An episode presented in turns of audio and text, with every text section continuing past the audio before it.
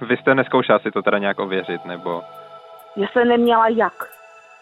Já se na rodiče těch dětí nedostanu, takže jsem to neměla jak ověřit. Mhm, A, a Očkování proti COVID-19 je terčem rostoucího množství dezinformací. Především na sociálních sítích se objevují nepravdivá tvrzení o dramatických dopadech vakcinace na zdraví lidí, především dětí. Reportéři i rozhlasu se rozhodli jedno takové tvrzení ověřit. Jak autorka dezinformační příspěvek vysvětluje? Proč podle odborníků počet podobných zpráv stoupá? Jaká je motivace jejich pisatelů? A jak se na šíření nepravdivých či lživých informací ve veřejném prostoru dívá zákon?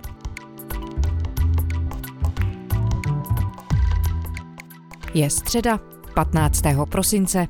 Tady je Lenka Kabrhelová a Vinohradská 12. Spravodajský podcast Českého rozhlasu. Martin Štorkán a Tomáš Pika reportéři serveru iRozhlas.cz. Ahoj, dobrý den. Ahoj. Dobrý den. V českém veřejném prostoru, zejména na sociálních sítích, se objevuje v souvislosti s covidem rostoucí množství dezinformací. Všichni jsme toho svědky. Často jsou to dezinformace cílené na očkování. Vy jste se pustili do geneze jednoho konkrétního případu. Můžete popsat, o co v něm šlo, Martine? Já si nejdřív zkusím vysvětlit, jak jsme se k celému tomu tématu dostali. Eh, přítelkyně studuje medicínu a společně se spolužáky začali nahlašovat facebookové příspěvky, ve kterých lidé psali o úmrtí dětí po očkování nebo o vážných zdravotních komplikacích, které měly právě vakcíny proti koronaviru způsobit. Facebook pak většinu z těch nahlášených komentářů smazal, protože porušovali zásady té sociální sítě. My jsme se pak rozhodli, že si na takové komentáře posvítíme a hned nás zaujal příspěvek, který napsala paní z Jižních Čech. Bylo to pod rozhovorem s producentem Tomášem Ságlem, který na svém profilu sdílela DVTV. Ságl v tom interview popisoval svou zkušenost s těžkým průběhem covidu. Bylo to to nejhorší, co jsem prožil, protože to byla absolutní bezmoc, eh, kdy eh, nemůžete dýchat, svíte se v křečích a eh, když mě pak eh, odvezli na áro, tak jsem prosil sestřičky o, v těch bolestech o uspání. Ač jsem věděl, že z různých stran, že to je možná moje poslední prozba, hm, slovně vyřčená, ale ty bolesti se nedaly vydržet. A paní Ludmila N. pod něj napsala údajný příběh, který se odhrál ve třídě jejího 17-letého syna. Syn má ve třídě po očkování jedno úmrtí a dvě mozkové příhody. Já vím o dalších případech od svých klientů. Někteří jsou očkovaní a jsou v pohodě, někteří po očkování měli prudké reakce. Podle toho příspěvku měl v té třídě jeden student zemřít po očkování a dvěma studentkám měla vakcína způsobit mozkové příhody.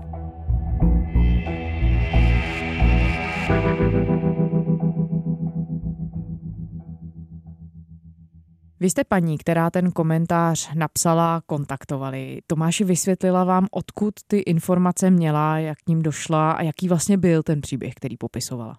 My jsme s paní Ludmilou mluvili poprvé na začátku minulého týdne. Ten náš první hovor jsme zaměřili spíše na to, abychom od ní získali co možná nejvíce informací, se kterými bychom mohli poté dále pracovat. Prosím.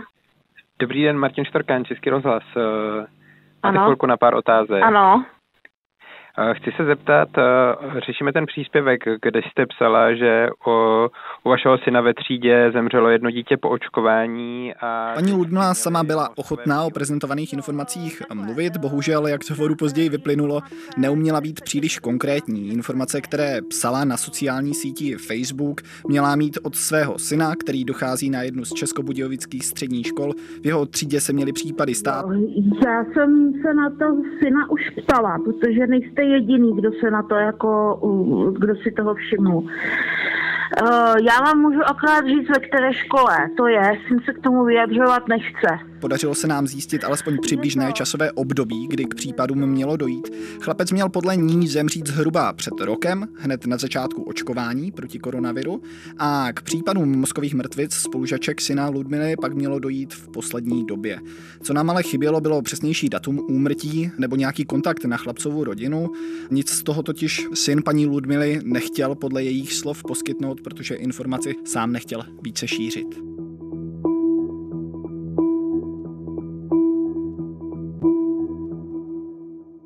Vy jste se snažili ta tvrzení ověřit. Martine, jak jste postupovali? Co jste zjistili? My jsme z toho prvního rozhovoru s paní Ludmilou zjistili, kterou konkrétní školu její si navštěvuje. A pokusili jsme se ty informace ověřit přímo u ředitelky Zdeňky Erhartové. Ta nám sdělila, že jí ve škole naštěstí už dlouho žádný student nezemřel. To můžu jako popřít teda se vší vážností. U nás nikdo nezemřel, ani nikdo neměl žádné následky, ani jsem neslyšela, že by měli nějaké vážnější následky ani od jednoho dítěte. A mám tady očkovanou víc než polovinu žáků. Hloupost podle ní byly i zmíněné mrtvice těch dvou studentek. Problémy měl podle ředitelky jen jeden učitel, který ale nebyl očkovaný. Při prvním telefonátu bohužel ředitelka nedokázala spojit toho konkrétního studenta s jeho matkou po chvíli ale zavolala zpátky a ty dva si spojila. Ludmila podle ní dlouhodobě kritizuje protiepidemické opatření, která škola zavedla. Ředitelce dokonce napsala dopis se 14 otázkami týkajícími se testování a očkování studentů. Ten musela Erhartová dokonce řešit s právníky. No a vyplynulo z toho rozhovoru s paní Ludmilou, který jste tedy potom vedli, proč se ty informace rozhodla zveřejnit, když věděla, že nejsou pravdivé? Asi protože chtěla varovat ostatní a aby si lidé podle jejich slov začali zjišťovat informace o očkovacích látkách. Lidé také podle ní nedostatečně ověřují fakta a jsou líní myslet. Covid je epidemie lidské lenosti myslet. Lidi si nezjišťují fakta o těch vakcínách lékaři, kteří nezdílí názor. Na argument, že případ jejího příspěvku je přesně ukázka toho, jak si lidé fakta neuvěřují, ale už nezareagovala a položila telefon, pak už nám ho nezvedla. Navíc tvrdila, že nevěděla o tom, že ty informace nejsou pravdivé. Měla je prý od svého syna, který se to dozvěděl přímo ve své třídě. Pak se podle Ludmily ukázalo, že to nebyla pravda a ona se stala obětí mystifikace.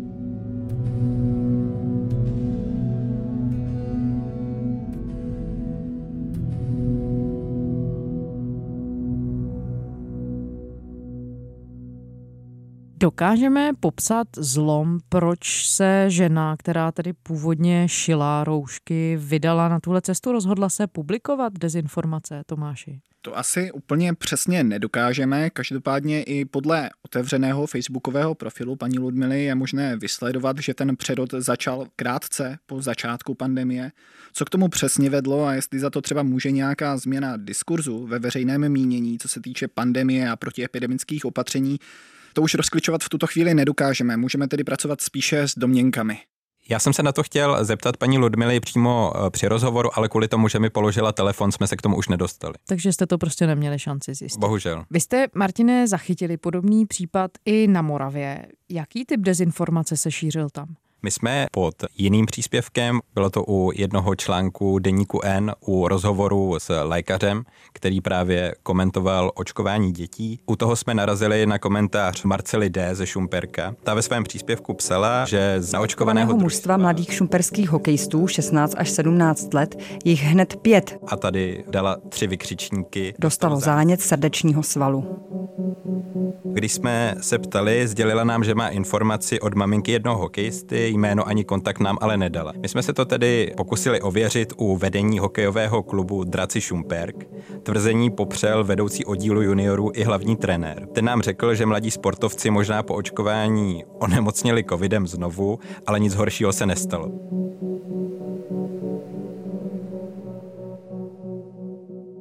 Paní Marcela ale potom otočila a řekla nám, že mělo jít o fotbalisty Tak jsme se to opět pokoušeli ověřit, volali jsme předsedovi fotbalového klubu Šumperk, ten má ale podle svých slov naočkovanou jen část hráčů a nic takového se tam také nestalo. Řekl nám, že jde o nějakou, a teď ho budu citovat, antivax news. Marcelu jsme s tím potom konfrontovali přes textovou zprávu, protože nám nebrala telefon. Ona uvedla, že byla zmatená a opět zopakovala, že šlo o hokejisty. A zkoušela to hodit právě na ten jejich klub, že to médiím nechtějí sdělit. A pak nám napsala, že jí to líto a naschle. Pak už jsme ji nekontaktovali. Mm-hmm. A reflektovala nějak tedy, že pustila do světa neověřenou zprávu? Vůbec. V tom prvním případě, o kterém jsme mluvili, se ta žena odvolávala na státní ústav pro kontrolu léčiv, který podle ní nesleduje vedlejší účinky vakcín. Vy jste Tomáši Sukl oslovili. Dá se říct, kolik případů potíží nebo různých vedlejších účinků v tuhle chvíli monitoruje?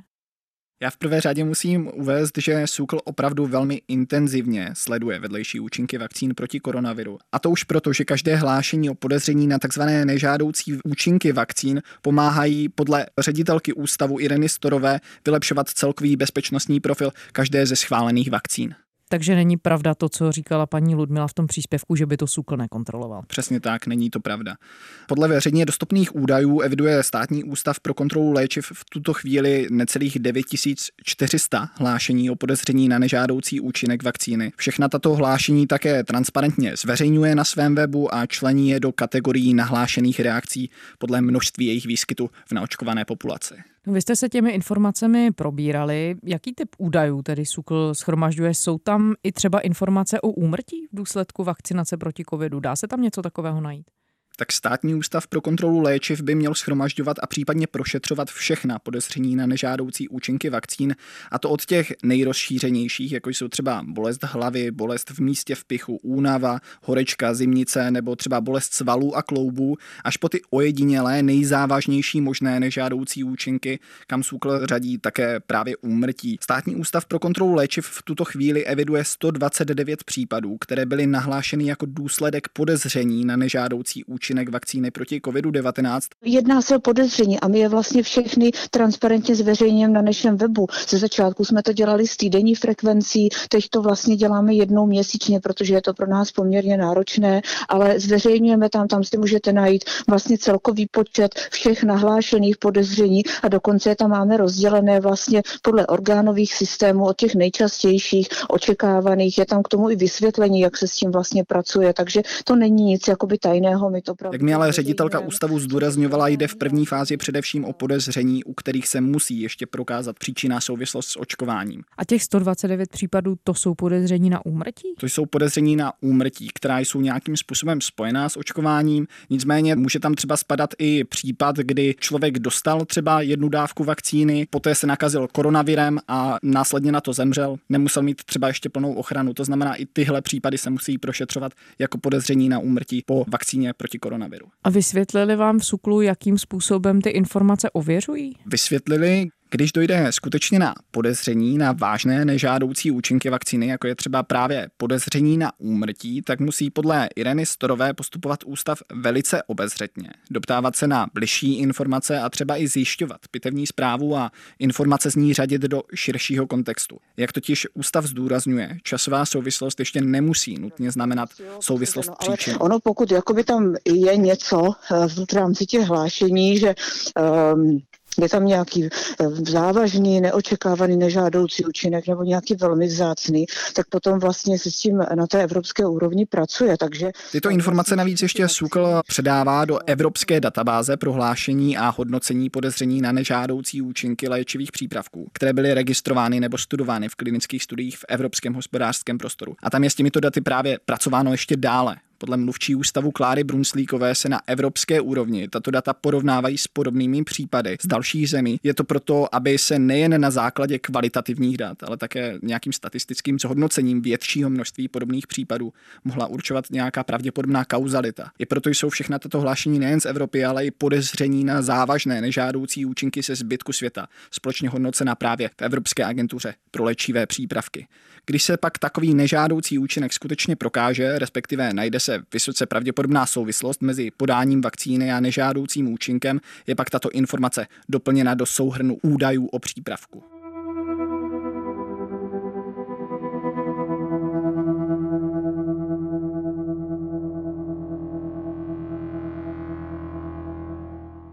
Vrátím se zpátky k dezinformacím. Martine, vy jste oslovili spektrum lidí, kteří z různých stran mohou s dezinformacemi mít co dočinění, včetně expertů přímo na dezinformace. Jak vysvětlují tu skutečnost, že lidé jsou v tuhle chvíli ochotní dezinformace zášířit, ale hlavně také dokonce aktivně vytvářet? Podle Dominika Presla, odborníka na dezinformace a analytika firmy Semantic Vision, jsou právě ty dezinformace o úmrtích po očkování proti koronaviru a dalších silných negativních účincích těch vakcín velmi rozšířené, zvláště fakt v případě vakcinace dětí. To je podle Presla dokonce jeden z nejčastějších současných narrativů té dezinformační scény. Podle odborníka existují dvě kategorie takových lidí, kteří ty dezinformace šíří. Buď to jsou ti, kteří si je někde přečtou a sami jim uvěří, anebo ti, kteří si je sami vytvářejí.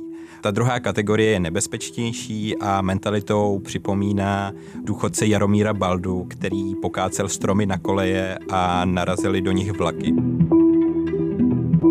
První člověk v Česku odsouzený za teroristický útok dostal čtyři roky vězení. Senior Jaromír Balda chtěl v lidech vyvolat strach z muslimských imigrantů. Prý proto pokácel v létě 2017 stromy na koleje a způsobil dvě nehody vlaků na Mladoboleslavsku. V okolí těch pokácených stromů zanechal Balda letáky se zvoláním Allahu Akbar.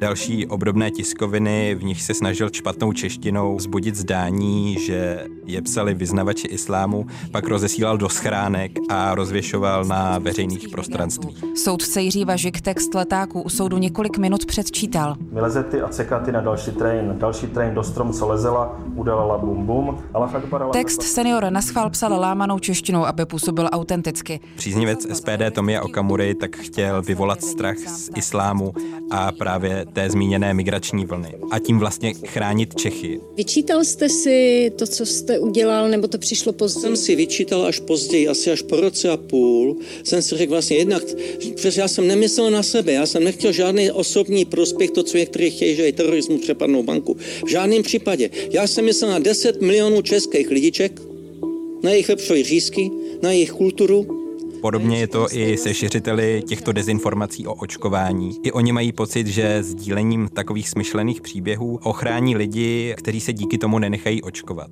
U paní Ludmily se ale nedá s jistotou říct, zda patří do první nebo druhé kategorie, protože nemůžeme dokázat to, zda tu informaci opravdu měla od svého syna, anebo si ji vymyslela.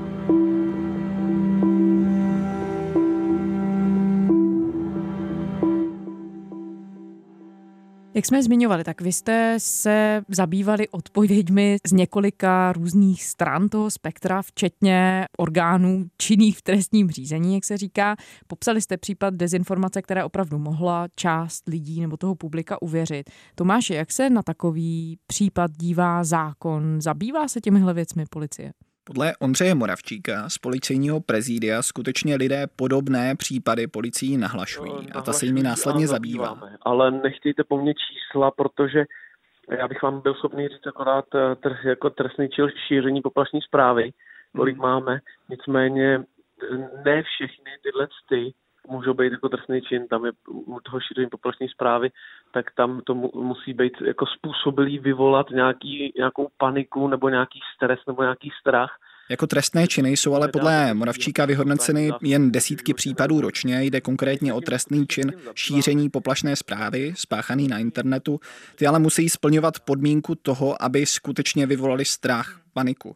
Jako příklad uváděl Moravčík třeba komentář poslance Volného z jara tohoto roku, který sdílel informaci o tom, že se chystá diskreditace léku Ivermectin tím, že budou zabiti někteří pacienti, kteří jej užívali.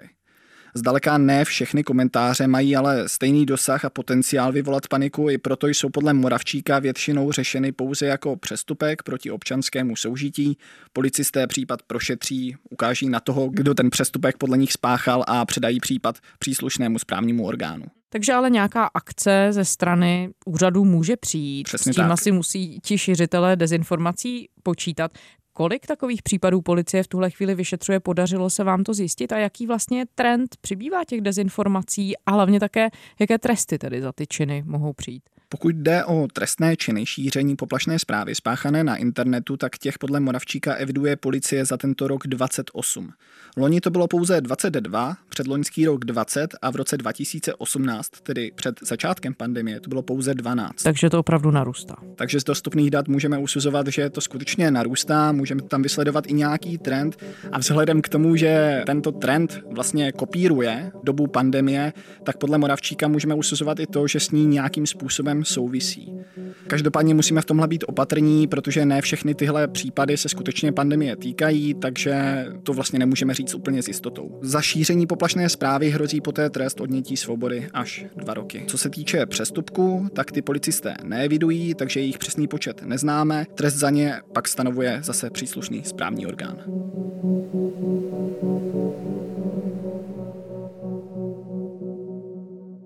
Martine, téma dezinformací s tebou neřešíme poprvé. Ty se s tím zabýval i před volbami. Nacházíš tam nějaký styčný bod v tom, co by si měla uvědomovat jednak obecně veřejnost, proč je to téma zásadní a důležité a co by si možná měli uvědomovat i ti, kdo dezinformace v tuhle chvíli asi především na sítích šíří? Asi kvůli tomu, že každý takový příspěvek vlastně dokáže to veřejné mínění nějakým způsobem ovlivnit. Lidé se podle takových příspěvků mohou rozhodovat, zda se nechají naočkovat nebo ne. To znamená, že každý takovýto příspěvek může nakonec vést k tomu, že ovlivní lidské životy.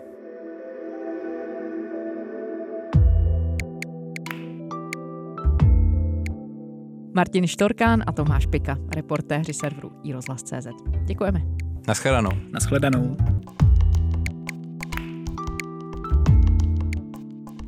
A to je ze středeční Vinohradské 12 vše. Děkujeme, že posloucháte. Kdykoliv se za námi vraťte, buď na server iRozhlas.cz, kde najdete všechny naše epizody, anebo do libovolné z podcastových aplikací. Psát nám můžete na adresu vinohradská12 zavináč rozhlas.cz. To byla Lenka Kabrhelová. Těším se zítra.